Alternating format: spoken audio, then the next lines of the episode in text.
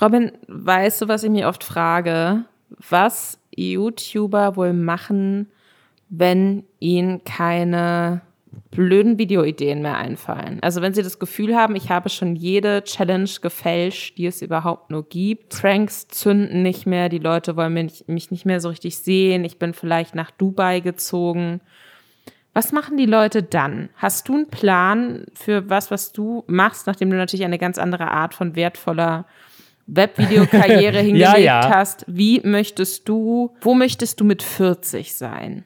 Wahrscheinlich die letzte Reichweite, die man noch hat, noch schnell nutzen, um mit Leuten mit irgendwas Betrügerischem das Geld aus der Tasche zu ziehen, damit man schnell noch sozusagen so die, die Rente sichert.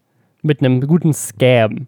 Vielleicht besser auch als fehlgeleitete Musikkarriere. Wir werden es herausfinden und damit herzlich willkommen bei einer neuen Folge Lester Schwestern. Mein Name ist Lisa Ludwig, ich bin Journalistin und nenne mich immer zuerst. An meiner Seite der zauberhafte Robin Blase, ein, ich möchte sagen, YouTube-Star. Und wir lästern jede Woche über alles, was im Internet passiert, mit Influencern passiert. Und ihr könnt uns eine Freude machen in all diesem Leid, indem ihr diesen Podcast unter anderem zum Beispiel auf Spotify abonniert. Oder indem ihr unserem neuen Amazon FBA-Programm beitretet. Äh, das macht euch reich. Das macht euch zu MultimillionärInnen mit nur einem einfachen Trick. Ihr müsst diese Podcast-Folge hören und wir machen euch reich, so wie Simon Desio. Das ist nämlich unser Thema Nummer 1 diese Woche. Simon Desio hat einen neuen Scam. Darüber reden wir gleich. Dann hat Sami Slimani auch ganz spannende Sachen rausgehauen. Dicht gefolgt von Mimi, der mal wieder seinen Anwalt promotet hat. Da äh, sind wir ein bisschen sauer drüber. Dann gibt es ein weiteres Kapitel in dieser Rap Me Too Story, die hier in den letzten Wochen immer größer geworden ist. Dieses Mal geht es um Vorwürfe gegen Bushido. Und dann haben wir noch eine neue App von Revi, Trimax und Unsympathisch TV. Die drei haben sich zusammengeschlossen, um die nächsten Steve Jobs zu werden oder sowas. Oder wer macht Apps? Mark Zuckerberg vielleicht. Vielleicht sind sie die nächsten Mark Zuckerbergs. Darüber geht es in dieser Folge. Vorher einmal Hashtag Werbung.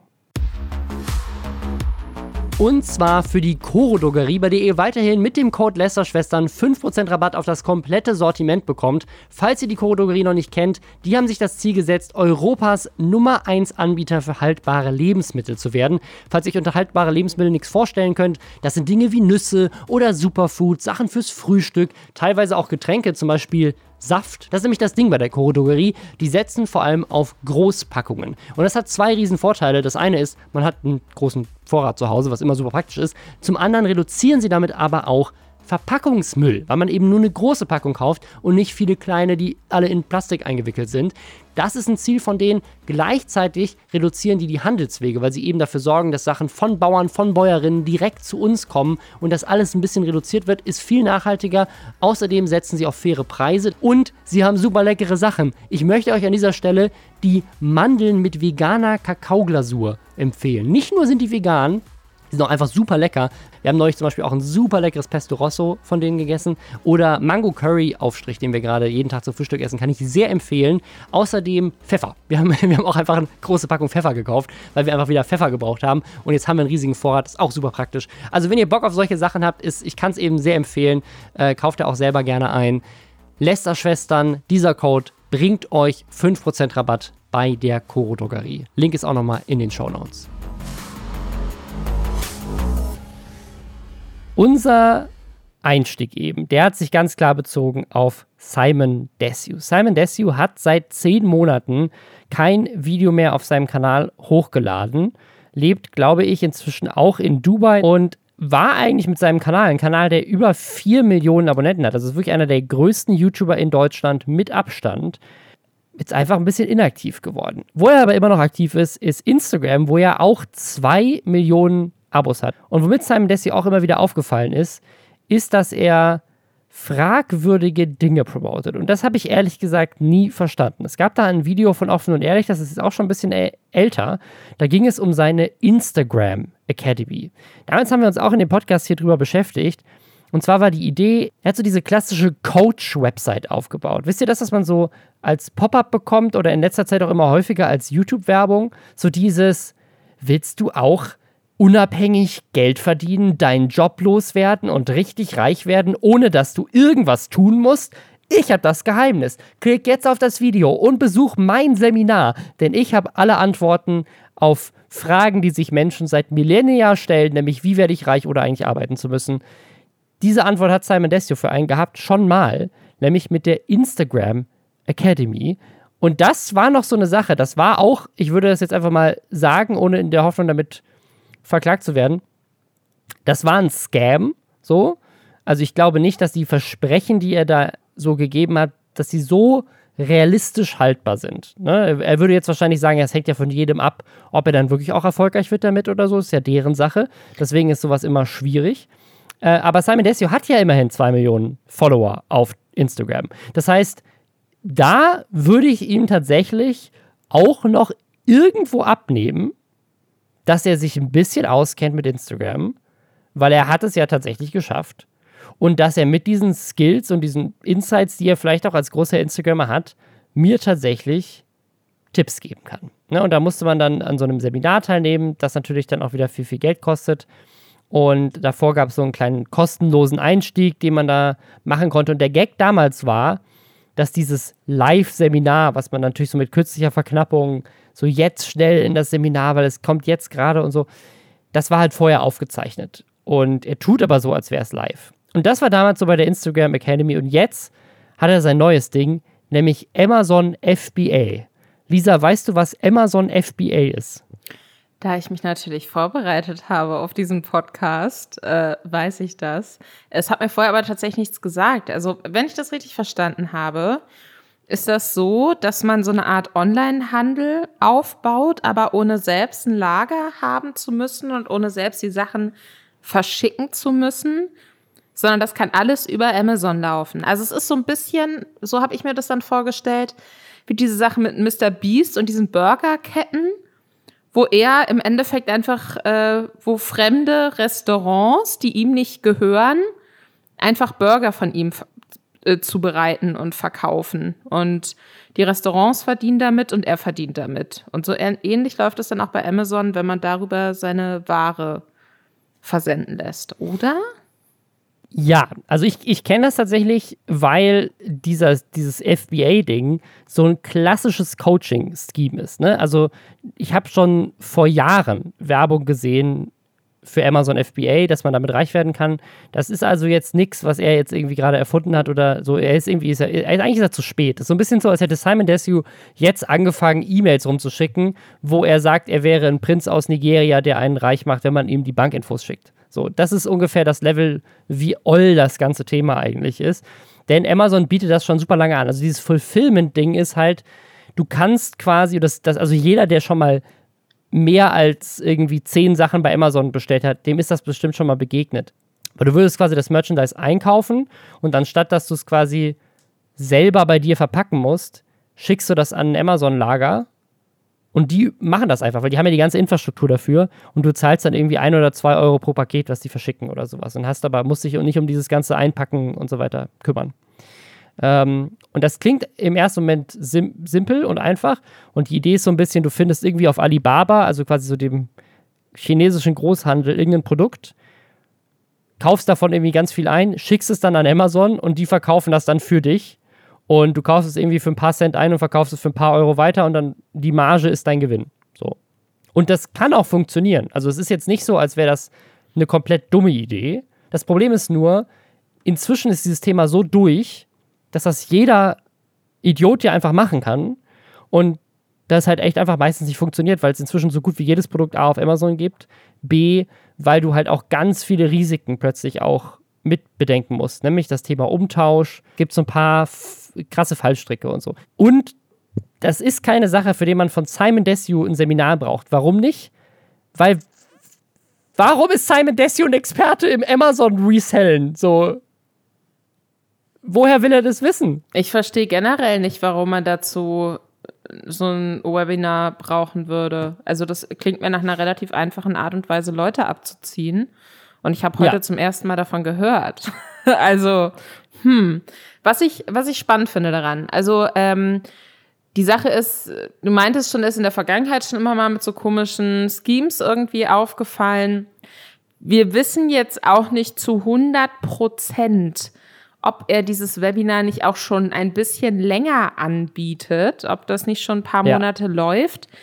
Die Sache ist aber, dass äh, TJ, der auch dieses äh, die Zerstörung von Jota Video gemacht hat, ähm, was kürzlich so durch die Decke gegangen ist, der hat quasi exposed, was für ein Scam das gerade wieder ist, weil man kann sich da wie es ja oft ist, relativ einfach anmelden, auch wenn einem die Website irgendwie sagt, ähm, nur noch sehr wenige Plätze verfügbar. Also es wird so eine falsche Art von, du musst jetzt ganz schnell reagieren, sonst ist alles weg, irgendwie aufgebaut. Sobald man sich dann da angemeldet hat, startet auch direkt schon so ein vermeintliches Live-Webinar, wo dann auch so gesagt wird, ja, jetzt hier sofort Stift und Papier holen, schnell sofort aufschreiben, diese Infos werden nicht zweimal gesagt. Und dann erzählt er dieser Teacher, und das ist ganz witzig, dass er irgendwie aus Versehen die Seite aktualisiert hat und hat dann aber festgestellt, dass exakt das gleiche Video wieder gestartet ist. Und äh, der Clou war so ein bisschen, das heißt, es war auch schon aufwendiger gemacht. Es gab so einen vermeintlichen Live-Chat, wo dann Leute auch so Sachen reingeschrieben haben, wie ja, die, als wäre das Video live, worauf Simon Desue in dem Video auch eingeht. Und diese Szene hat sich aber, als dann das zweite in Anführungszeichen Live-Webinar gestartet ist, auch wieder wiederholt. Also das ist so, als, keine Ahnung, würde ich auf Twitch gehen und Twitch sagt mir, hier wird was live gestreamt. Und am nächsten Tag sagt mir Twitch wieder, das ist jetzt wieder live und es läuft aber das exakt gleiche Video mit den exakt gleichen Kommentaren also als ich, als ich damals, ich habe das, hab das damals für diese Instagram Academy mir auch mal selber angeguckt und damals waren da einfach gar keine Kommentare. Das war halt so ein bisschen lame, weil du dann dachtest, offensichtlich bin ich gerade der Einzige, der sich das anguckt. Und jetzt sind da aber Kommentare, die dann immer die gleichen Kommentare, die auch durchlaufen. Also es ist, also das ist auf jeden Fall ein Scam. Also ein Scam ist, dass es live ist. Das andere ist, Simon Desue scheint so ein bisschen zu versuchen, mit dem YouTube-Reichtum, den er hat und damit den, so, den keine Ahnung, Lamborghinis und tollen Häusern in, in Dubai und so weiter, die er dadurch äh, zur Verfügung hat, sozusagen auf dieses Coach-Ding aufzuspringen, um so, weil das machen ja diese ganzen Coaches. Ne? Es gibt so in, in den USA, kenne ich zum Beispiel einen, der da sehr erfolgreich ist und eine, ähm, eine Bekannte von mir, die, äh, die kannte den und der hat zum Beispiel einfach seinen Lamborghini geleast, das Haus bei Airbnb gemietet und dann da einfach 20 Videos gedreht, in denen er zeigt, wie reich er ist, ne? Für Kosten von irgendwie ein paar tausend Euro. Tut aber so, als wäre er Multimillionär und verkauft dann damit, er wäre Multimillionär und das überzeugt dann die Leute bei ihm, die Coachings zu kaufen, womit er dann tatsächlich reich wird.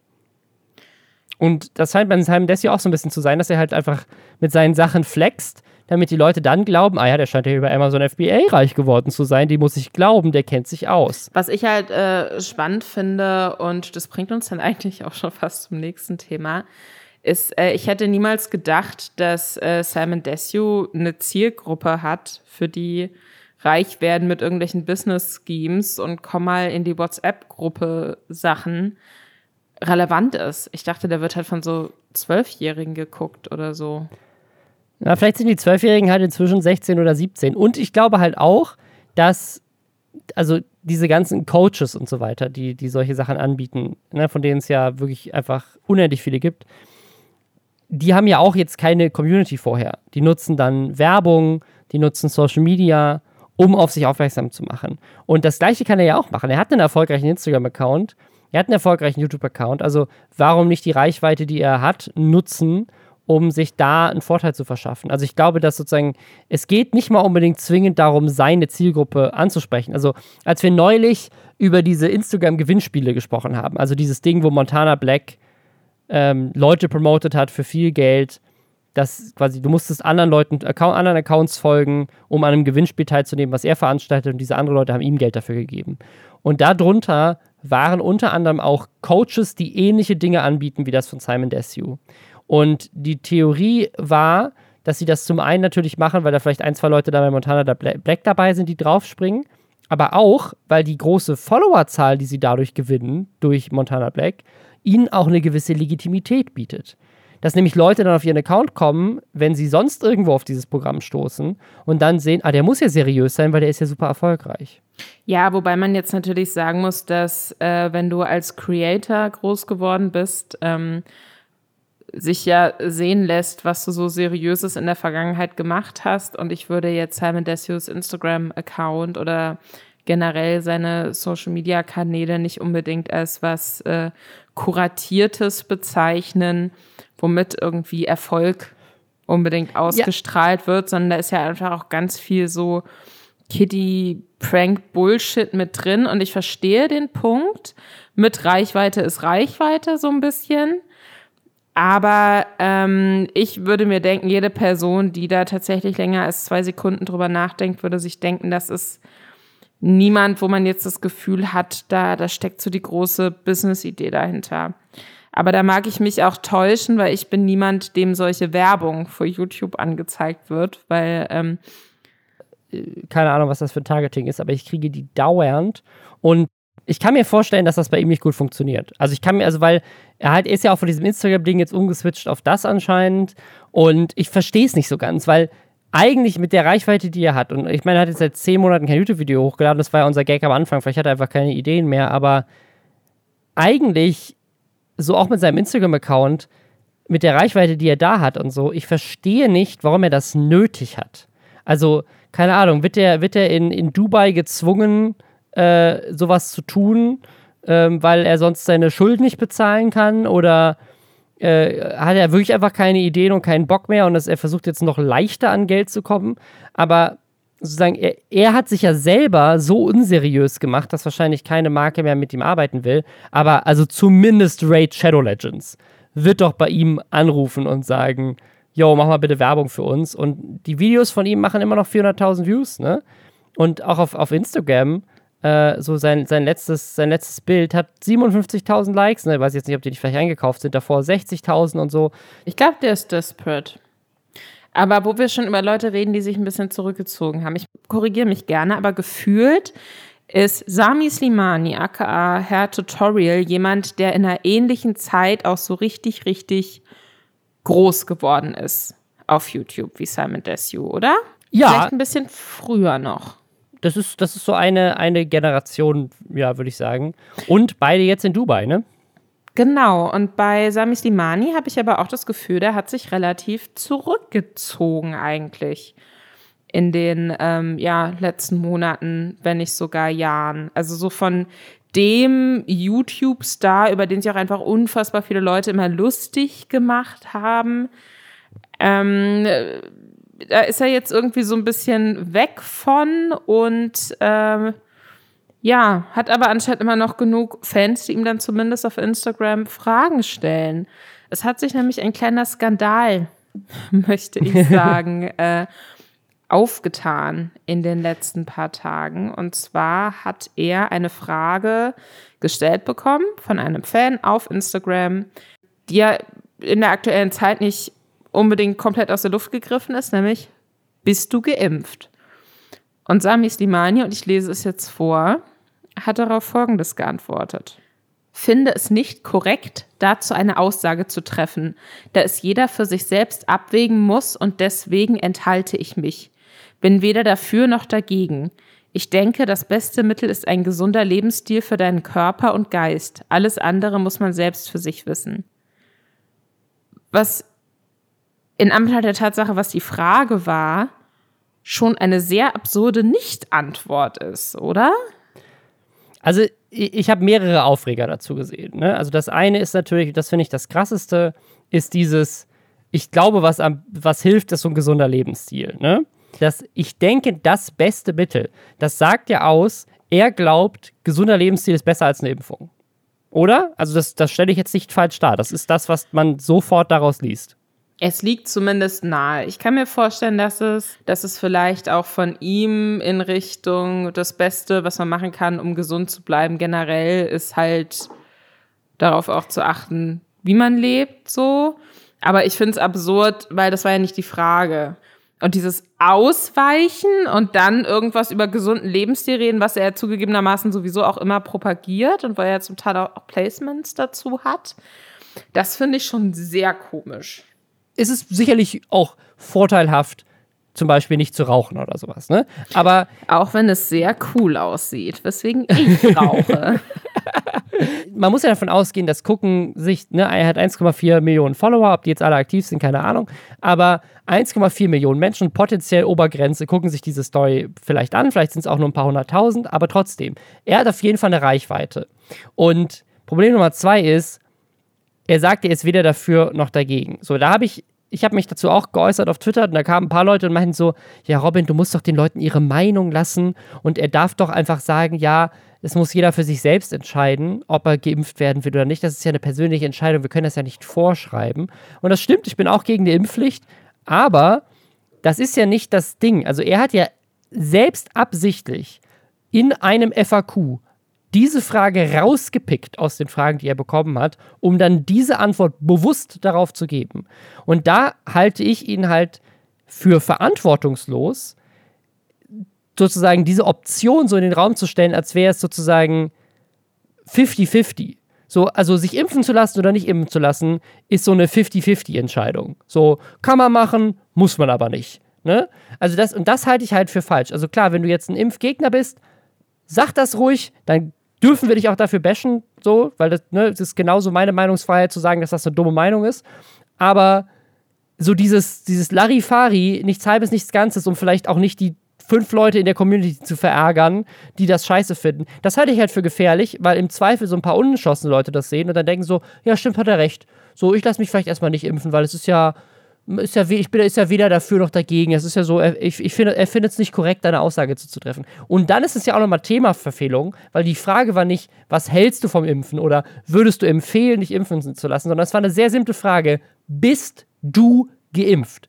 Und darauf zu sagen, ich bin weder dafür noch dagegen, heißt ja nur, du bist dagegen, weil du kannst nicht, du kannst nicht das halb machen. Wie willst du denn dich halb impfen lassen, dass du weder dafür noch dagegen bist? So, Hä? Jens Herford hat das ähm, auch retweetet, weil Influencer dann Screenshot von gemacht hat und eben diese Insta-Story geteilt hat.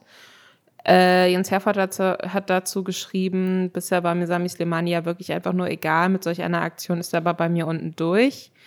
Und äh, darauf hat Sami Slimani dann tatsächlich auch geantwortet, und zwar zweimal. Zuerst hat er geschrieben, ich sehe mich nicht in der Position, jemandem eine Impfung zu empfehlen oder nicht, einen gesunden Lebensstil zu führen, aber schon. Ich habe nie behauptet, dass man sich nicht impfen soll. Und dann hat er noch geschrieben, ein gesunder Lebensstil bedeutet doch nicht, dass man sich nicht gegen solche Krankheiten impfen lassen soll. Wieder mal komplett meine Aussage verdreht, es soll doch jeder für sich selbst entscheiden, sich zu impfen oder nicht. Und auch da finde ich es komplett interessant, dass das ja nicht die Frage war. Ich meine, man kann ja auch zum Beispiel sagen, ähm, muss ich nicht öffentlich machen. Ich mache nicht öffentlich, äh, ob ich mich habe impfen lassen oder nicht. Ich möchte, meine Gesundheitsgeschichte geht niemandem was an. Das ist kein Thema, worüber ich auf meinen sozialen äh, Medien so sprechen möchte. Aber das wäre eine klare, klare Aussage gewesen. Da kann man dann immer noch sagen, okay, aber mit der Reichweite wäre es nicht dann trotzdem irgendwie cool, ähm, sich da zumindest so ein bisschen klarer zu, zu äußern und dem vielleicht so ein bisschen positiver gegenüberzustehen. Aber das wäre trotzdem eine klare Aussage gewesen. Aber so dieses sich so rumdrücken, wenn, wenn er jetzt, keine Ahnung, von einem Paparazzi auf der Straße anges angesprochen worden würde, oder bei einem Live-Event stellt jemand in einem FAQ mit einem Mikro diese Frage vor Publikum, so, und du, du kriegst diese Frage in den Kopf geworfen und musst darauf reagieren. Und du möchtest dich nicht dazu positionieren, weil du Angst hast, dass du quasi Leute verärgerst oder weil du denkst, ich kenne mich nicht genug medizinisch aus. Ist ja auch voll okay. Du musst ja nicht sagen, so, hey, lasst euch alle impfen, weil du sagst, ich habe mich damit nicht auseinandergesetzt. Ist ja okay. Aber er hat ja explizit diese Frage angeklickt, ausgewählt und dann eine Story dazu produziert. Warum? Glaubst du, dass es war Unbedarftheit? Weil ich bin mir nicht sicher. Ich kann mir nicht vorstellen, wenn das jetzt wirklich Absicht gewesen wäre, um da so unterschwellig zu suggerieren, dass er eigentlich ein Impfgegner ist. Das kann ich mir irgendwie nicht vorstellen. Weil ich nicht, ich, ich glaube, dass Sami Slimani jemand ist, der Konfrontation am liebsten meidet, weswegen er da auch nicht klar drauf antwortet. Deswegen kann ich mir aber auch nicht, dadurch wird es ja erst kontrovers, dass, ja. dass er diese Frage so beantwortet. Und das finde ich für mich so widersprüchlich. Also ich finde es wirklich hochgradig dulli-mäßig und bin mir auch nicht so ganz sicher, ob das jetzt von ihm wirklich so böse, manipulative Absicht ist, das so zu formulieren. Oder ob er den, den Punkt der Kritik da vielleicht auch gar nicht so richtig versteht. Also ich, ich kann mir gut vorstellen, weil also so diese ganze, dieses ganze Sami Slimani-Image ist ja schon so ein bisschen esoterisch angehaucht, würde ich mal meinen, oder? Also dieses Slimani-Prinzip und so. Es ist schon alles so ein bisschen so, ne, so ein bisschen wie das, wie das Simon Desio-Motto, Mindset ist alles. Weißt du, es ist so, du musst nur positiv denken und dich gesund ernähren, dann ist alles gut. Weißt du, was ich meine? Mhm. Und, und gleichzeitig ist Sami Simani, glaube ich, genau jemand, der nicht anecken will. Und ich kann mir gut vorstellen, dass in diesem, in diesem esoterischen, spirituellen, ernähr dich nur gesund und dann wird alles gut Spektrum, kombiniert mit ich möchte nicht anecken, so eine Antwort einfach unbedacht rausgegangen ist, weil er dachte, das geht an so an, das geht so an dieses selbe Mindset. Ich glaube, er hat überhaupt nicht drüber nachgedacht. Ich, also, aber ich finde es trotzdem dumm. Also ich meine, wie kann man denn die letzten anderthalb Jahre nicht mitbekommen haben, dass das ein heikles Thema ist, wo, wo wirklich auch Kampagnen geschaltet werden von der Bundesregierung, lasst euch impfen, weil es wichtig ist für uns alle, für die Gesellschaft, für schwache Menschen, für die Solidarität, aber auch für die individuelle Gesundheit, weil das eine tödliche Krankheit ist. Und wie kannst du dann hingehen und denken so, ja, meine 1,4 Millionen Follower haue ich mal so eine ja, Gesundheit ist aber auch, also gesunder Lebensstil kann auch helfen. So, das ist also, das ist doch dumm. So, wie, wie, wie kommt man auf diese Idee? Wo, wo war die die letzten zwei Jahre? Haben die in Dubai keine Nachrichten? Ich dachte, da wäre, also ich dachte, es wäre jetzt langsam vorbei. Klar, dass jemand wie Till Schweiger noch mit einem Boris Reitschuster oder sowas in den letzten Minuten äh, äh, quasi nochmal um die Ecke kommt, das äh, hat mich jetzt auch nicht gewundert, aber ich hätte jetzt gedacht, die Leute sind inzwischen klüger geworden. So wissen zumindest sozusagen, dass selbst wenn sie diesen Schwurbel glauben, weil sie da irgendwo auf Facebook falsch abgebogen sind, wissen sie, dass sie sich eigentlich damit in ihrer Vermarktbarkeit keine Freunde machen. Wobei ich mich dann aber frage, wenn die Leute das wirklich glauben, ist es dann nicht besser, wenn sie offen dazu stehen, dass sie das glauben, damit man direkt weiß, woran man ist? Ja. Und das bringt uns zum nächsten Thema. Und zwar, ich habe ihn gerade auch schon erwähnt, Boris Reitschuster, der hat jetzt auch gleich so einen kleinen Auftritt hier. Es geht nochmal um Mimi. Kleiner Mini-Refresher. Mimi, großer YouTuber, hatte Beef mit Leon Mascher wurde gebannt von YouTube wegen äh, Mobbing, ähm, weil er das, äh, dann hat er versucht, das irgendwie so ein bisschen zu umgehen. Und dann wurde Monate später sein YouTube-Kanal gelöscht. Äh, dann ist Mimi dagegen gerichtlich vorgegangen, zusammen mit einem Anwalt. Ein Anwalt, der dann auch jetzt in erster Instanz einen Sieg für Mimi erstritten hat. Und dann hat Mimi sich bei diesem Anwalt auf Twitter bedankt. Darüber hatten wir schon geredet. Dieser Anwalt ist nämlich sehr politisch umstritten, würde ich mal sagen, für wen er sich sonst so einsetzt. Unter anderem die AfD gehört sonst zu seinen Klienten. Und jetzt ist Mimis Kanal aber wieder da. Ähm, das äh, Urteil, das kann jetzt noch in Berufung gehen und so weiter, aber für den Moment ist der Kanal jetzt wieder da. Und jetzt kam das erste Video von Mimi wieder online. Mit wem? Zusammen mit diesem Anwalt. Aber jetzt in dem Video ruft er nochmal aktiv auf, auf die Social Media, also er weist aktiv auf diese Social Media Kanäle von diesem Anwalt Steinhöfel hin. Und wenn man zum Beispiel dann auf den YouTube-Kanal, den Mimi verlinkt, von Steinhöfel geht, das letzte Video, was bei dem hochgeladen wurde, ist mit Hendrik Broder und Boris Reitschuster und ihm die drei von der Kaffeetanke. Und wenn ihr jetzt nicht wisst, wer Hendrik Broder ist, Hendrik Broder ist der Herausgeber des führenden neurechten Blocks Die Achse des Guten und Boris Reitschuster, um jetzt mal zum Beispiel den Volksverpetzer zu, hier zu zitieren, der große Reitschuster Faktenchecks, warum der Blog Reitschuster.de keine seriöse Seite ist, dem wird nämlich regelmäßig vorgeworfen, er würde Verschwörungsmythen verbreiten über Corona. Das sind also beides Leute, die in der neurechten slash Verschwörungsszene eine sehr große Anhängerschaft haben, würde ich jetzt einfach mal behaupten. Und Mimi promotet das. Und er promotet nicht nur das, er promotet sogar auch eine Seite von diesem Anwalt, wo der Geld sammelt ähm, für eine Aktion namens Meinungsfreiheit im Netz. Und wenn man sich mal anguckt, welche Fälle die in der Vergangenheit hatten und für was da Geld gesammelt wird, ne, da geht es unter anderem um ja, Verteidigung von Sachen, ne, von, von Hassrede, die gesperrt wurde von den Plattformen, wo, wo dann gesagt wurde, ja, das wollen wir wiederherstellen. Ähm, aber unter anderem auch zum Beispiel gegen das Korrektiv. Wer das Korrektiv nicht kennt, das ist eine Organisation, die Faktenchecks macht gegen Desinformationen im Netz.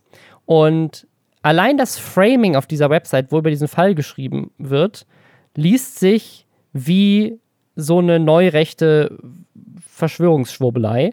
Hier steht nämlich zum Beispiel, Korrektiv äh, hat Macht und Geld. Geld, weil sie Millionen in den Kassen haben, davon auch bei Beträge aus dem Steuerzahlerportemonnaie, ich fasse das, ich kürze das Zitat gerade ein bisschen zusammen, das Geld wird, wie wir jetzt wissen und gerichtlich bestätigt wurde, auch dafür verwandt, rechtswidrig in die Meinungsfreiheit einzugreifen und wiederholt in wettbewerbswidriger Weise weltanschauliche Gegenspieler zu diffamieren. Also es ist wahnsinnig populistisch. Und man ja. muss jetzt bei Korrektiv auch sagen, die machen nicht einfach nur Faktenchecks, sie machen riesig große, aufwendige Recherchen. Deswegen brauchen die auch Unterstützung, weil das äh, Sachen sind, die du im normalen Medienbetrieb nicht finanziert bekommst. So, welches große Medienhaus kann sich es heute noch irgendwie leisten, äh, riesengroße Monate, wenn nicht Jahre umspannende Recherchen, an denen mehrere Leute beteiligt sind, zu finanzieren? Das kriegst du über Klicks oder Magazinverkäufe in den meisten äh, Fällen nicht gegenfinanziert. Also Korrektiv hat zum Beispiel vor ein paar Monaten, vielleicht war es auch letztes Jahr noch, bin mir gerade nicht ganz sicher, aber so eine große Reihe gemacht darüber, wie sich die neue Rechte über Social Media, äh, auch über rechte Influencer zum Beispiel organisiert und was da so geheime Zeichen sind und wie man da immer tiefer in so Rabbit Holes reinrutscht irgendwie. Und äh, das fand ich wahnsinnig spannend und das fand ich wahnsinnig wichtig. Also das ist wirklich, die geben auch Workshops für Journalisten oder Interessierte auch, wie man Quellen richtig checkt und so. Also das, äh, das ist nichts, das ist jetzt auch nicht so was, wo man sagen könnte, aha, hier Steuerzahler, die sprechen der Regierung nach dem Mund oder so, weißt du, was ja sonst immer gerne da irgendwie so mit rumkommt, sondern die sind auch äh, generell auch sehr obrigkeitskritisch und die machen echt einen guten Job. So, ich muss sagen, dass, und das habe ich auch schon im, im letzten Podcast, den wir zu dem Thema hatten, glaube ich, gesagt. Also ich, ich finde wirklich auch immer, man kann sich ja als Anwalt nehmen, wie man will. Was mich aber wirklich, ähm, ich möchte auch nicht, gar nicht mal sagen wütend macht, sondern traurig macht, ist, dass wenn ich ähm, an jemanden wie Mimi denke, der ja sehr kritische Videos macht, ne? Der ja, ja Videos ja. macht, der dafür bekannt geworden ist, dass er dass er sich ganz genau anguckt, wo man da wie verarscht wird und Mimi ist bekannt dafür Faktenchecks zu machen. Ganz genau. Und dann ist das aber jemand, der dann, ne, dann denke ich, wenn ich sowas sehe, denke ich mir, ah, okay, cool da, da gehe ich mit. Ich glaube, das ist ein cooler, kritischer Mensch und ich finde es immer gut, kritisch zu sein. Und ich finde es immer gut, Sachen zu hinterfragen und auch mal zu gucken, stimmt das, was da gesagt wird oder stimmt es nicht? Oder war das vielleicht unklar oder vage oder schwammig formuliert und wurde deswegen falsch verstanden? Aber ich gehe dann doch davon aus, dass solche Leute wie Mimi dann sehr kritisch gegenüber so super populistischen Sachen sind. Seien die nun links oder rechts, ne? Also ich möchte mich ganz weit von dieser Hufeisentheorie entfernen, aber es gibt ja auch zum Teil ähm, sehr populistisch formulierte Dinge, die nicht automatisch rechts sind, die man auch hinterfragen sollte, wo ich mir auch denke, denke kann man auch mal nachfragen, kann man es nicht klarer formulieren? Äh, ich ach, warte, ich setze da neu an. Das, mein Gedanke, den ich hatte, kommt nicht gut drüber.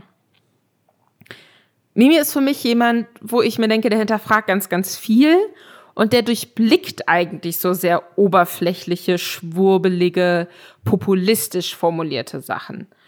Äh, und dann geht es mir im ersten Moment auch gar nicht darum, ob es jetzt zwingend links oder rechts ist. Aber dass so jemand dann Werbung ja anscheinend bewusst macht und ich halte Mimi für jemanden, der Sachen sehr bewusst und sehr überlegt macht. Ja. Für eine Aktion, die ja doch offensichtlich sehr aus dieser Schwurbelecke kommt oder zumindest von Leuten getragen oder unterstützt wird, die zum Teil ganz klar dieser Schwurbelecke ähm, zuzurechnen sind. Das enttäuscht mich irgendwie. Das enttäuscht mich wirklich, muss ich sagen. Und ich ähm, frage mich da auch immer bei diesem Thema Meinungsfreiheit, das ist ein hohes Gut, aber ich glaube, dass es manchmal missverstanden wird, was das bedeutet. Also ich finde zum Beispiel, Hass ist keine Meinung. Absichtliche Desinformation ist in meinen Augen auch keine Meinung, die so äh, uneingeordnet auf Social-Media-Plattformen stehen gelassen werden muss. Und vielleicht fühlt sich Mimi unfassbar unfair behandelt von YouTube ne, hat er ja auch irgendwie ne, bisschen Grund zu. Fühlt sich unfassbar ungerecht behandelt und denkt, er wird da ungerechtfertigt gelöscht und deswegen stellt er sich jetzt auf die Seite von den Leuten, die dagegen vorgehen wollen, dass Leute ungerechtfertigt gelöscht werden. Aber da frage ich mich dann doch auch, ist es, will er deswegen dann auf derselben Seite stehen? Wieso sind das dann die Leute, mit denen er gemeinsam auf einer Seite kämpfen möchte? Weil das kann ich mir ehrlich gesagt nicht vorstellen. Das will nicht so in meinen Kopf rein. Und deswegen finde ich das wirklich ganz, ganz unangenehm, dieses Thema gerade. Also ich habe, ich, ich, bin Mimi schon mehrfach begegnet. Ähm, ich kenne Mimi schon lange, bevor er erfolgreich geworden ist. Ähm, also als er noch relativ klein war, habe ich ihn mal hier bei einer, bei einer, ich glaube, es war irgendwie eine Geburtstagsparty von den Space Fox oder so, war der da und habe mich sehr gut mit dem verstanden. Und deswegen macht mich das, glaube ich, so wütend und so traurig. Ich bin jetzt gerade unter dieses letzte Video gegangen, ne? Also das mit, mit Bo's Reitschuster und ähm, hier dem, dem Bruder. Und da sind halt Kommentare drunter, wie äh, wer kommt von Mimi? Daumen hoch mit, mit vielen Upvotes. Oder äh, vielen, vielen Dank, dass Sie Mimi und Adlerson zurückgebracht haben äh, und, äh, und helfen noch vielen anderen, sich gegen große Konzerne zu wehren. Ähm, komme von Mimi, sehr sympathischer Typ. Ne? Und er hat, also in dem Mimi-Video sagt er noch, er hätte, hätte gerade die 20.000 Abos geknackt, inzwischen hat er über 21.000. Also, ne, und seitdem kam, glaube ich, auch kein anderes Video mehr online. Das heißt, man kann jetzt schon davon ausgehen, dass von Mimi da eine Menge Leute auch rübergekommen sind auf dem Kanal, wo sie dann vielleicht über ihn dann auf einen Boris Reitschuster treffen und über einen Boris, also das, das so funktioniert ja das Internet. So funktioniert Radikalisierung dass Leute über solche Sachen in so ein, in so ein Rabbit Hole halt reinkommen. Mimi ist jetzt aktuell das Einstiegsloch in ein Rabbit Hole, was in eine neue rechte Schwurbler-Verschwörungsrichtung reinführen kann. Und das macht mich wütend. Das finde ich nicht gut. Ich glaube halt, dass das Problematische und das Gefährliche an sowas, und da bin ich mir immer nicht ganz sicher, ob das die Leute dann vielleicht selbst auch so verstehen, ist, dass wenn jetzt ne, Leute Mimi gucken, dann wollen sie, gucken sie das ja, weil sie dem glauben, weil sie sich denken, der hat das schon aufgedeckt und der hat das schon aufgedeckt und der ist mega smart.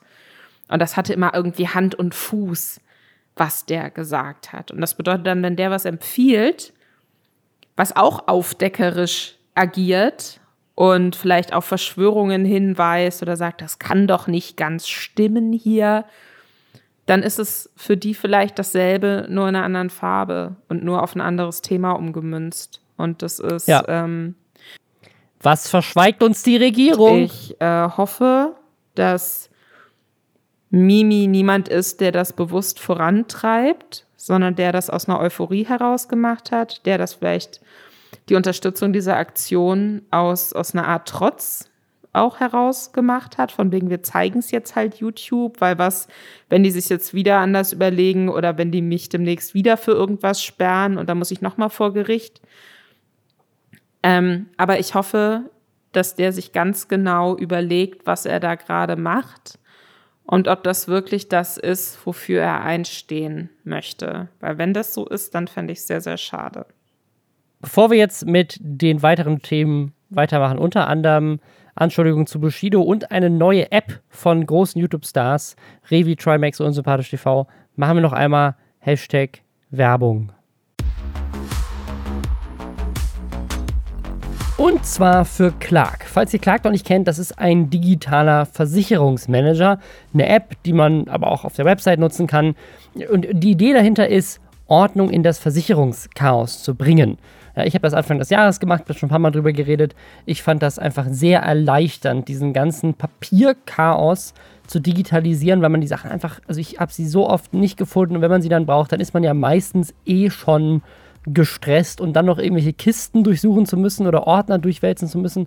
So war es zumindest bei mir ganz viele Sachen nicht richtig abgeheftet und so. Ist einfach, ist einfach stressig und das ist quasi die Idee. Man bringt das Ganze übersichtlich, einfach aufs Handy, man hat es jederzeit und das ist praktisch. Man gibt einfach an, welche Versicherung man bisher hat und kriegt dann hilfreiche Tipps, wie man die Versicherungssituation verbessern kann, wenn man das möchte, wo man zum Beispiel Geld sparen kann mit einem Tarifwechsel. Das Ganze ist komplett kostenlos und es ist auch unabhängig von einzelnen Anbietern.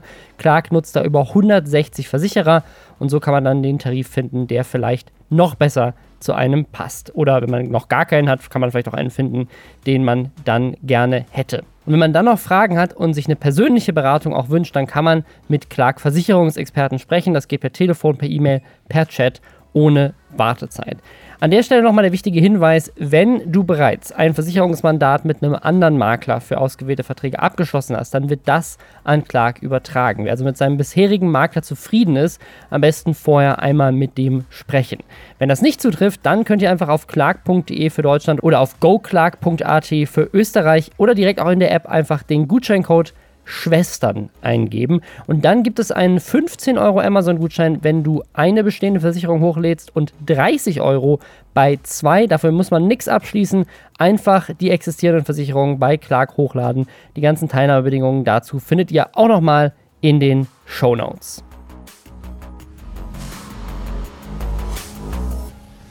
Dieses Rap Me Too Ding, das sich jetzt in den letzten Wochen hier äh, durchgezogen hat. Es gab da einmal Anschuldigungen gegen Samra ähm, von einer Instagrammerin, slash, kommt da glaube ich auch so aus dem YouTube-Kosmos. Ähm, und darüber hatten wir gesprochen. Daraufhin hat sich so eine ja, neue Bewegung geformt äh, auf, auf Social Media. Und jetzt gibt es die nächste Anschuldigung. Aber wie das alles passiert ist, ist noch skurriler. Es fing nämlich alles an mit einer Instagram-Story von einem anderen Rapper, den ich auch nicht kannte, aber du kennst sie bestimmt, Lisa. Cashmo hat irgendwie auf Instagram gepostet, dass er einen Namen droppt, der quasi auch irgendwie sich irgendwas zu Schulden hat kommen lassen soll in diesem, in diesem Bereich, ähm, wenn er 100.000 Follower voll macht. Also er hat, er hat quasi da, das finde ich, das ist schon ein Level von Self-Promotion, das ist so moralisch fragwürdig. Da weiß ich gar nicht, was ich dazu sagen soll. Aber zu sagen, ich habe quasi Beweise potenziell für Missbrauch und mache die aber nur öffentlich, wenn ich dafür auch viele Follower kriege, das ist schon. Was ist das für ein Typ, dieser Cashmo? Erzähl mal. Äh, Cashmo ist so semi-bekannt, würde ich sagen. Mir ist er zum ersten Mal so richtig in Erscheinung getreten, weil er vor kurzem so einen kleinen Shitstorm hatte, beziehungsweise sich sehr viele Leute über ihn lustig gemacht haben. Er hat nämlich einen Song veröffentlicht mit einem ganz unangenehmen Video auch, in dem er quasi erzählt, dass er als Deutscher genauso viel Diskriminierung und Rassismus erleidet wie Menschen mit Migrationshintergrund, was ähm, in Deutschland einfach nicht der Fall ist. also ähm, diese Insta-Story jetzt, das ist, ähm, ich finde es mega eklig. Also die Sache ist, äh, Cashmo war, wenn ich das richtig auf dem Schirm hatte, auch einer der Leute, die sehr laut Samra verteidigt haben und auch so ein bisschen in diese ja, Kerbe geschlagen haben, dass äh, Frauen sowas ja auch gerne mal erfinden, dass sie vergewaltigt wurden. Wir wissen, wie gesagt, nicht, was da in dieser Situation mit Samra und dieser Frau passiert ist. Ähm, es ist aber meiner Meinung nach und auch äh, bestätigten ähm, Kriminalstatistiken nach nicht so, dass Frauen sich ständig ausdenken, vergewaltigt zu werden und dann werden die Leute freigesprochen. Das passiert extrem selten. Äh, Cashmo hat auf jeden Fall Folgendes in seiner Insta-Story geschrieben. Hier mein Angebot. Es kamen Leute in die Szene und bauten sich Follower auf unsere Nacken auf. Feministen und Anti-Männer-Gruppierungen, die auf diesem Weg versuchen, unsere Musik in Zukunft zu zensieren. Nicht mit uns. Jetzt mache ich einfach mal denselben Film wie die anderen Rapper. Ich habe ein Video, auf dem ihr seht, wie eine unter 18-Jährige von einem Rapper, den ihr alle kennt, bedrängt wird zu sexuellen Handlungen. Und dann sagt er eben, dass er, wenn er jetzt dann 100.000, also da steht auch verbreiten und also er wollte auch, dass das mehrere Leute teilen, diese Story. Er bei 100.000 Follower, dann zeigt er dieses Video.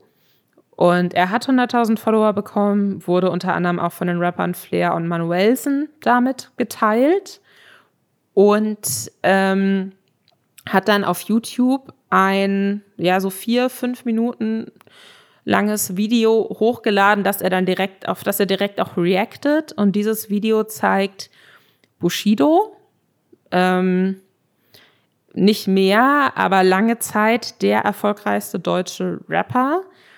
Ähm, das Video ist von 2005 wohl.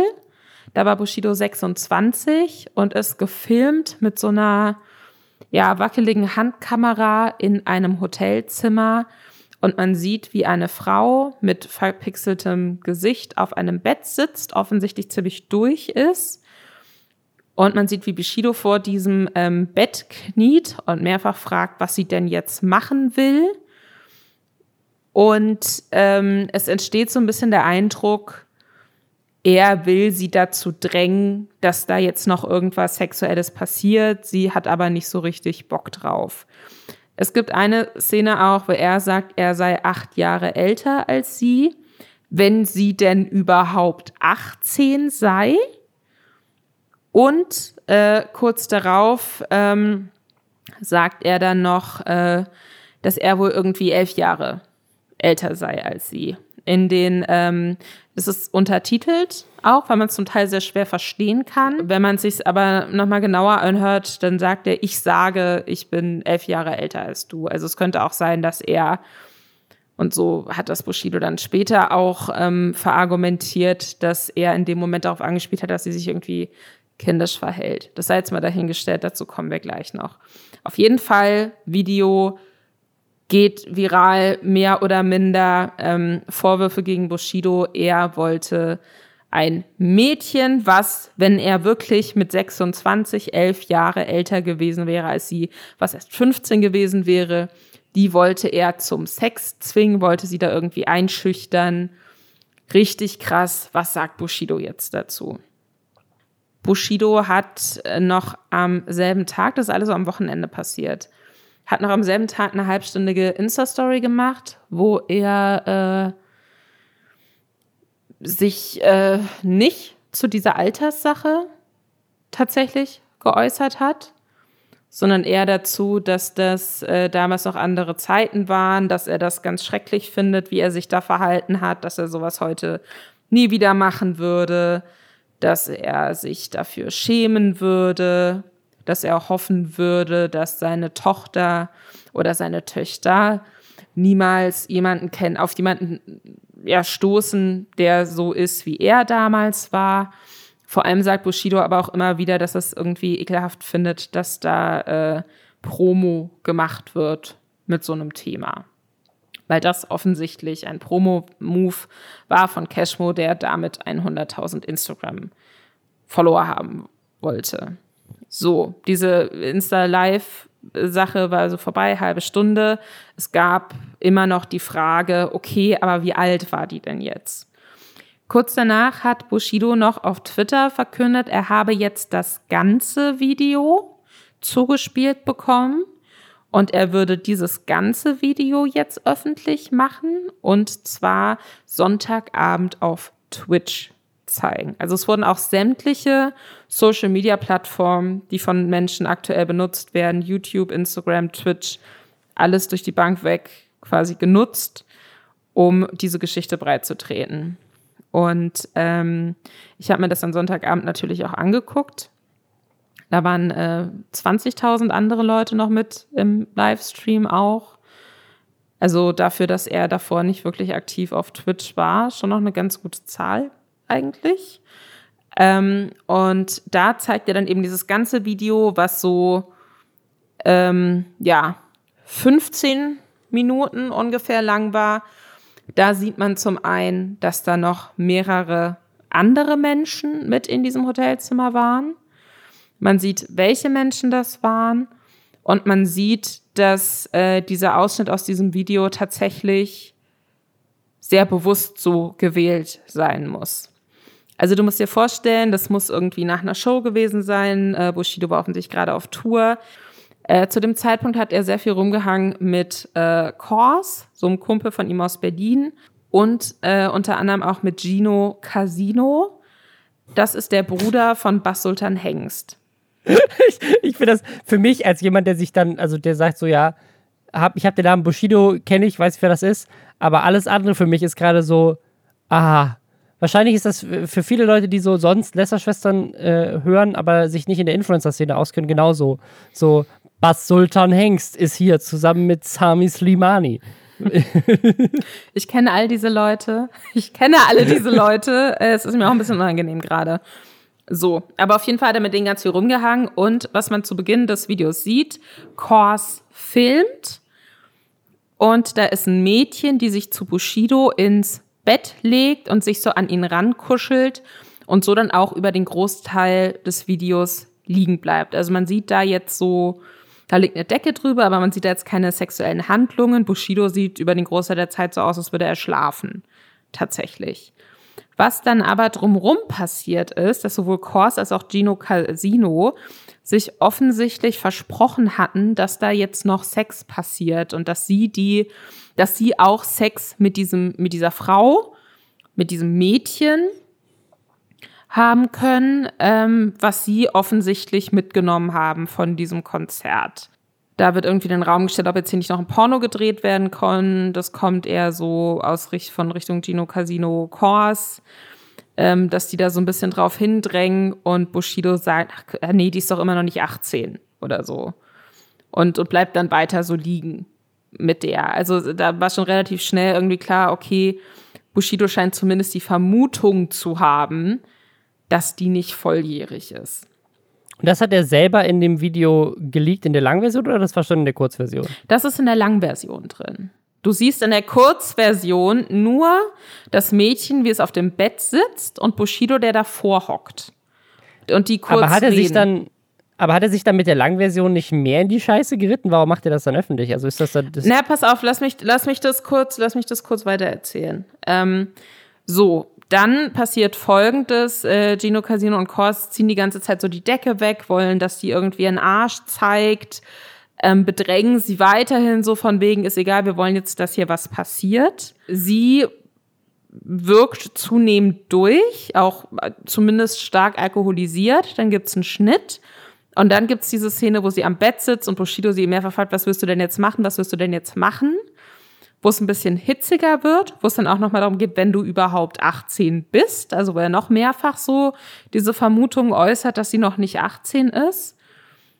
Und dann dreht er sich aber auch irgendwann, und ich glaube, deswegen zeigt er diese Langversion, weil er sich da dann so ein bisschen dran hochzieht in diesem Twitch-Stream und auch sagt, guck mal, ich habe, die anderen waren eigentlich die Ärsche und ich habe die verteidigt, darauf beruft er sich dann so, dreht er sich irgendwann zu Gino Casino und Kors und sagt eben, lass sie doch mal jetzt, wir sind doch hier keine Tiere, kann jetzt hier auch einfach schlafen gehen, ist mir doch egal, da muss jetzt hier nichts passieren und so. Also und, und packt dann noch irgendwie hier, pass auf, dein Geldbeutel ist dir runtergefallen, ich pack dir den in die Tasche und so. Also ist dann tatsächlich am Schluss noch die am wenigsten asoziale Person in diesem Szenario, mhm. was trotzdem von vorne bis hinten furchtbar ist und ganz, ganz stellvertretend dafür steht, wie äh, mit jungen Frauen, wo dann niemandem im Endeffekt so richtig wichtig ist, wie alt die jetzt sind. Hauptsache, die sehen alt genug aus, wie mit solchen Frauen in Backstage-Bereichen umgegangen wird oder in Hotelzimmern. Und ähm, Bushido in seinem Stream ähm, fokussiert sich dann in seiner Erklärung zum einen darauf, dass er sagt, es wurden immer äh, Ausweise kontrolliert. Er ist davon ausgegangen, dass sie 18 war, hat dann aber Zweifel bekommen, weil wie sie sich verhalten hat und wie sie zum Teil gesprochen hat, hat sie auf ihn dann doch jünger gewirkt. Und betont auch immer wieder, dass er sich natürlich trotzdem furchtbar verhalten hat. Also im Endeffekt das, was man sich eigentlich wünscht von jemandem, dem sowas vorgeworfen wird, zieht sich dann aber auch wieder aus der Verantwortung raus, weil er dann doch sehr, guck mal, und ich verteidige sie hier noch und die anderen sind die Assis. Ähm, es ist also, es ist eine sehr undurchsichtige Situation tatsächlich. Und was ich aber daran, ne, vergangene Situation eklig, wie mit der umgegangen wurde. Und ich weiß, dass sowas immer noch mit Frauen passiert in der Rap-Szene und äh, finde ich auch immer noch eklig. Aber was ich besonders eklig daran finde, ist, dass da gerade versucht wird, auf dem Rücken von Frauen, die ekelhaft behandelt wurden und die in Situationen gebracht wurden, mit denen sie offensichtlich überfordert sind, auf den Rücken solcher Frauen gerade so ein Rap-Beef ausgetragen wird. Bei Flair zum Beispiel, der äh, auch verbandelt ist mit Leuten wie Kors und Gino Casino, vor allem aber Basotan Hengst, dem Bruder von Gino Casino, der gerade über Flairs Label released, sein Album, äh, das, das richtig hart abfeiert, dass dieses Video geleakt wurde. Und da auch immer die ganze Zeit so ein bisschen mitschwingt, ja, es gibt noch mehr Videos und die können wir auch alle zeigen. Aber das ist so eine, das ist so die Sache, die mich die ganze Zeit wundert. Denn wie ist denn dieser, dieser Cashmo an so ein Video gekommen, was irgendwie, was, 15 Jahre alt ist, 16 Jahre alt ist? Also die Sache ist, das Video hat, ähm, hat quasi so einen Watermark-Ding drauf. Und zwar B-Stadt. Und B-Stadt ist, ich glaube, die Website gibt's nicht mehr, aber das war Anfang der 2000er. So eine Webseite, wo es ganz viel auch so Hip-Hop-News gab, viel einfach auch so Backstage-Videos, Exclusive Tracks. Und diese Seite wurde, was, was ich damals nicht wusste, dass ich regelmäßig auf B-Stadt rumgehangen habe, aber äh, jetzt nachgelesen habe, von Gino Casino wohl betrieben. Man ah. könnte also verschwörungstheoretisch rangehen und sagen, wurde dieses Video vielleicht aus dem Umkreis, also entweder das war, lag da noch auf den Servern und irgendjemand hat das da gefunden, oder das wurde bewusst von aus, aus diesem Bastotan Hengst, Gino Casino, Kors, Flair-Umfeld Cash-Mode zugespielt, um Bushido abzufacken, mit dem sowohl Bastotan Hengst als auch Flair richtig krass Stress haben. Ja, aber ich glaube, was, was das alles gerade so ein bisschen zeigt, das hat auch eine relativ große Öffentlichkeit wieder bekommen, diese ganzen Sachen. Also mehrere nicht Rap-bezogene Magazine haben dazu Artikel gebracht. Ich habe da äh, Anfang der Woche auch beim Deutschlandfunk drüber gesprochen, tatsächlich im Radio. ähm, ich habe das Gefühl oder ich kann mir vorstellen, dass diese Deutschrap MeToo-Sache dieses Mal vielleicht tatsächlich ein bisschen größer wird und vielleicht tatsächlich jetzt dafür auch gesorgt wird durch diese größere Aufmerksamkeit, dass da mal ein bisschen was passiert. Und das würde ich, ohne Leute jetzt konkret namentlich beschuldigen zu wollen, ähm, würde ich mir wünschen, dass da was passiert. Richtiges gute Laune-Thema, ne? Wahnsinn. Ich, ich würde sagen, wir hauen noch mal ein gutes Laune-Thema jetzt zum Abschluss rein.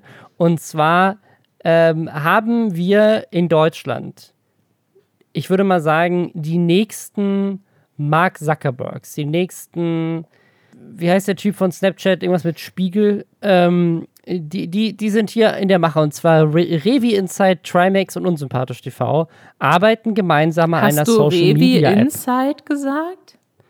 Revensight, würde ich sagen. Revensight. Wir nennen ihn Revi.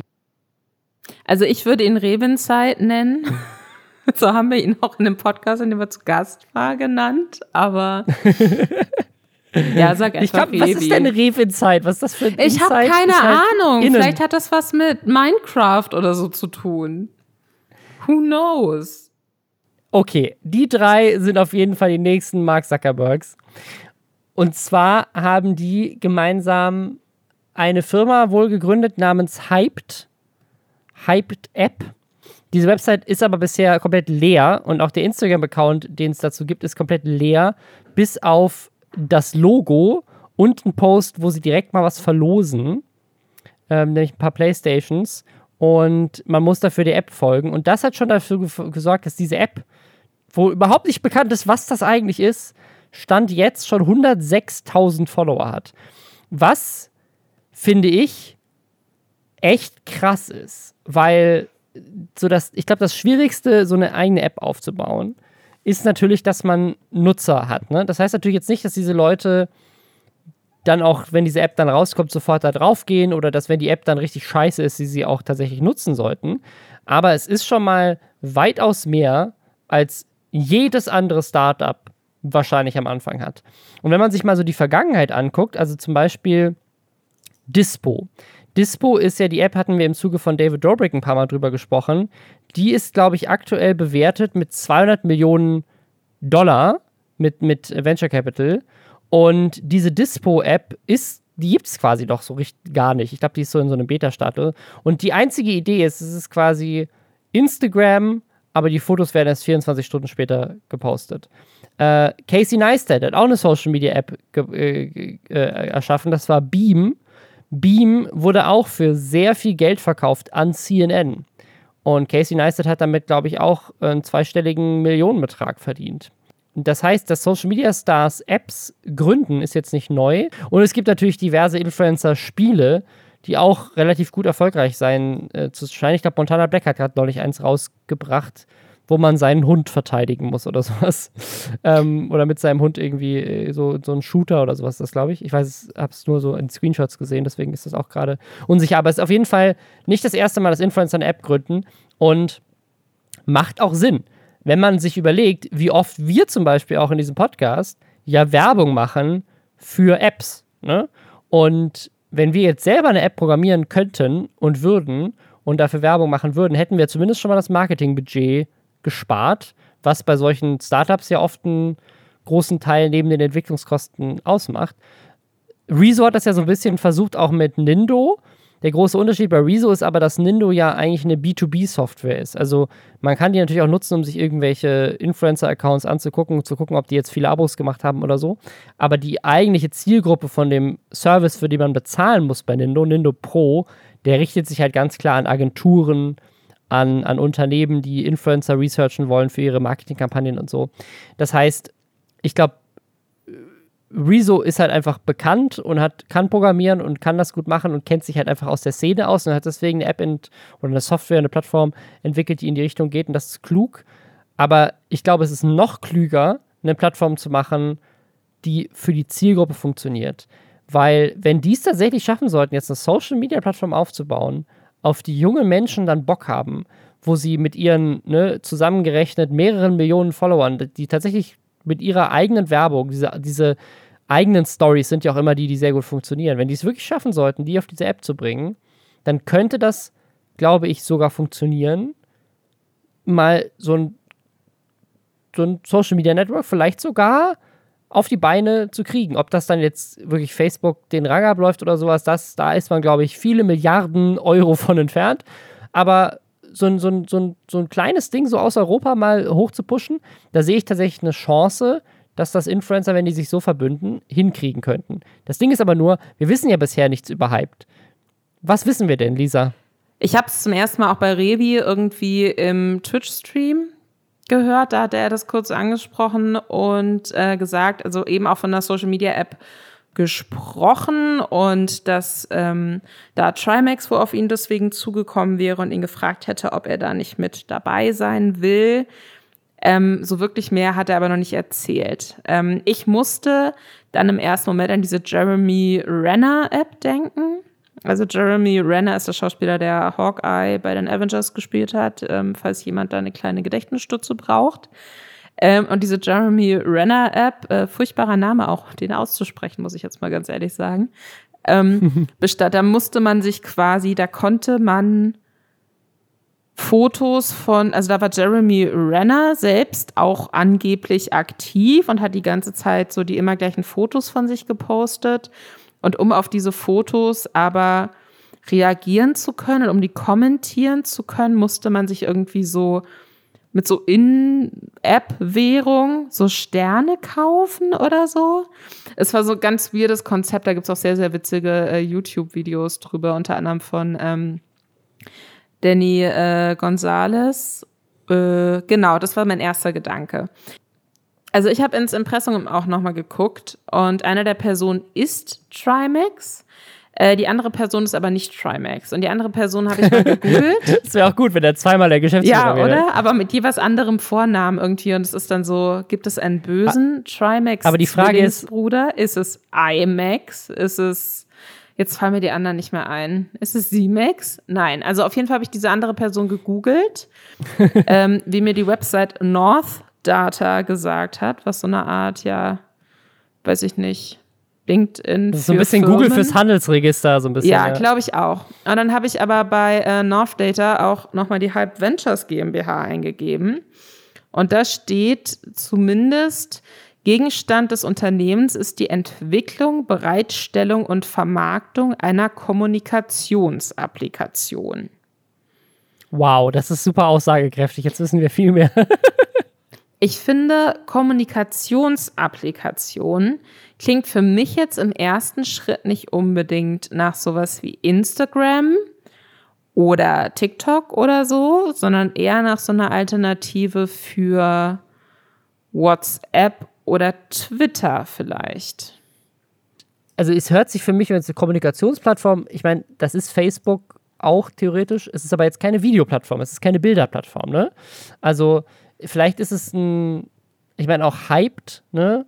Wir können jetzt mal philosophieren. Also es könnte sein, das ist eine, es ist eine App, bei der man Trends hochvoten kann. So ein bisschen wie Reddit oder sowas. Und du kannst halt, keine Ahnung, können, du kannst gemeinsam hyped über etwas sein. So, wenn, wenn du was richtig geil findest, dann schließt du dich mit Leuten zusammen und ihr seid gemeinsam hyped. Mhm. Und könnt drüber chatten und äh, Sachen, die ihr geil findet, irgendwie promoten oder so. Es könnte auch ein, ein Clubhouse-Konkurrent sein. Ich überlege, gab es nicht, gab es nicht auch mal irgendwie so eine Social Media Plattform, die sofort ähm, die so eine Sekunde gehypt, haha, war und dann sofort in Bach ja, runtergegangen ist. Das war irgendwas mit V. Wie hieß die Genau, wo man aber auch so äh, Lieblingsbücher einfach. Ich glaube, ja, ich glaube. Ich habe das Gefühl, es könnte auch einfach sowas sein, wo man halt einfach anzeigt, was man gerade so mag oder was man vielleicht gerade geguckt hat. Und dann kann man von dieser App aus äh, rausverlinken, dann vielleicht auf einen Twitch-Stream, den man gerade empfehlen möchte oder. Und dann gibt es Affiliate Money. Ja, maybe. Dinge, ah, das, das finde ich eine geile Idee. Also quasi ein Instagram, aber nur für Produkte. So, du sagst so, diese Schuhe sind geil, dieser Film ist geil, dieses Videospiel ist geil, dieser Streamer ist geil. Das sind Dinge, die mich hypen. Finde ich auch eine coole Theorie. Ich glaube, wir gründen hier einfach gerade äh, Startups, wenn, die Ideen es bei ihnen nicht sind, dann machen wir das einfach. Also wir wissen auf jeden Fall auch, das hatte Revi so gesagt, wir wissen so grob, wie lange daran gearbeitet wurde. Laut seinen Aussagen im Twi im, äh, bei Twitch äh, ungefähr sechs Monate. Was jetzt nicht so lange ist, nee. finde ich, für Softwareentwicklung, aber. Deswegen kann ich mir auch vorstellen, dass das eben so ein bisschen einfacher ist, sage ich mal. Ja, ich, ich finde es ich find's spannend. Also ich glaube, dass, äh, ich, ich kann mir vorstellen, dass es so eine Art Empfehlungsplattform ist. Es soll auf jeden Fall kostenfrei wohl sein, also kostenfrei als Nutzerin oder Nutzer. Und das bedeutet ja, dass aber trotzdem das irgendwie monetarisiert werden muss, damit sich das dann lohnt. Und ich könnte mir vorstellen, ich, ich glaube, wenn ich mich richtig erinnere, hatte hatten Revi und Papa Platte oder irgendwelche anderen Leute nicht auch kürzlich mal erzählt, dass sie an so einem Start-up in Berlin arbeiten, womit sie so, so Streaming-Plattformen komplett neu denken wollen? Das ist auch also einer der Top-Kommentare unter dem Video von, von Revi, wo er quasi das nochmal ähm, jetzt auf YouTube hochgeladen hat, die neue App mit Trimax und Sascha. Da hat jemand äh, den Kommentar untergepostet, wie viele Startups möchtest du haben? Revi, ja. Weil er, er hat ja auch dieses andere Ding mit dem, mit dem Camping, dem Glamping mit Unge. Also Revi scheint heavy sein Geld zu investieren in, in irgendwelche neuen Startup-Ideen. Und ich bin mal sehr gespannt, ob die, ob die sozusagen sich am Ende retieren oder ob das. Ich meine, es ist ja gleichzeitig auch immer Content, ne? Wenn man darüber auch noch Videos drehen kann. Also im Zweifel sind das Investitionen, die sich einfach allein aus dem Grund lohnen. Ich bin ähm, sehr gespannt. Ich bin mir zu 95 Prozent sicher, dass ich diese App nicht benutzen werde. Unabhängig davon, was sie ist, weil ich jetzt für mich gefühlt schon so ein bisschen in einem Alter bin, wo ich mir denke, ich habe auch ach, ich, ich will auch mich nicht mehr noch irgendwo anmelden und dann ist es sowas Zusätzliches, wo man noch die ganze Zeit drauf starrt und irgendwie es gibt auch keine Sache, die mir jetzt so neu einfallen würde, die mich noch so richtig begeistern könnte an irgendeiner Art von Kommunikations-App. Ich würde lieber gerne mit weniger Menschen kommunizieren in der Zukunft. Vielleicht ist das ja die Idee. So, du hast du noch Kommunikation mit weniger Menschen. Das ist so eine gute Startup-Idee. Aber ihr könnt ja auch gerne ins Reddit vielleicht eure Ideen reinposten, was ihr glaubt, was die Hype-App vielleicht ähm, sein wird. Was glaubt ihr, steckt hinter dieser App? Und vielleicht haben wir ja am Ende eine bessere Idee als die und können dann gemeinsam diese App programmieren. Ich, was ich, ich weiß, woran ich investiere, in Amazon FBAs und dann brauche ich einfach gar kein Geld mehr. Das ist nämlich, das ist die Lösung. Vielen Dank, dass ihr diesen Pfad des Schmerzes mit uns gegangen seid. Abonniert uns bei Spotify, wenn es euch gefallen hat. Bis nächste Woche. Tschüss.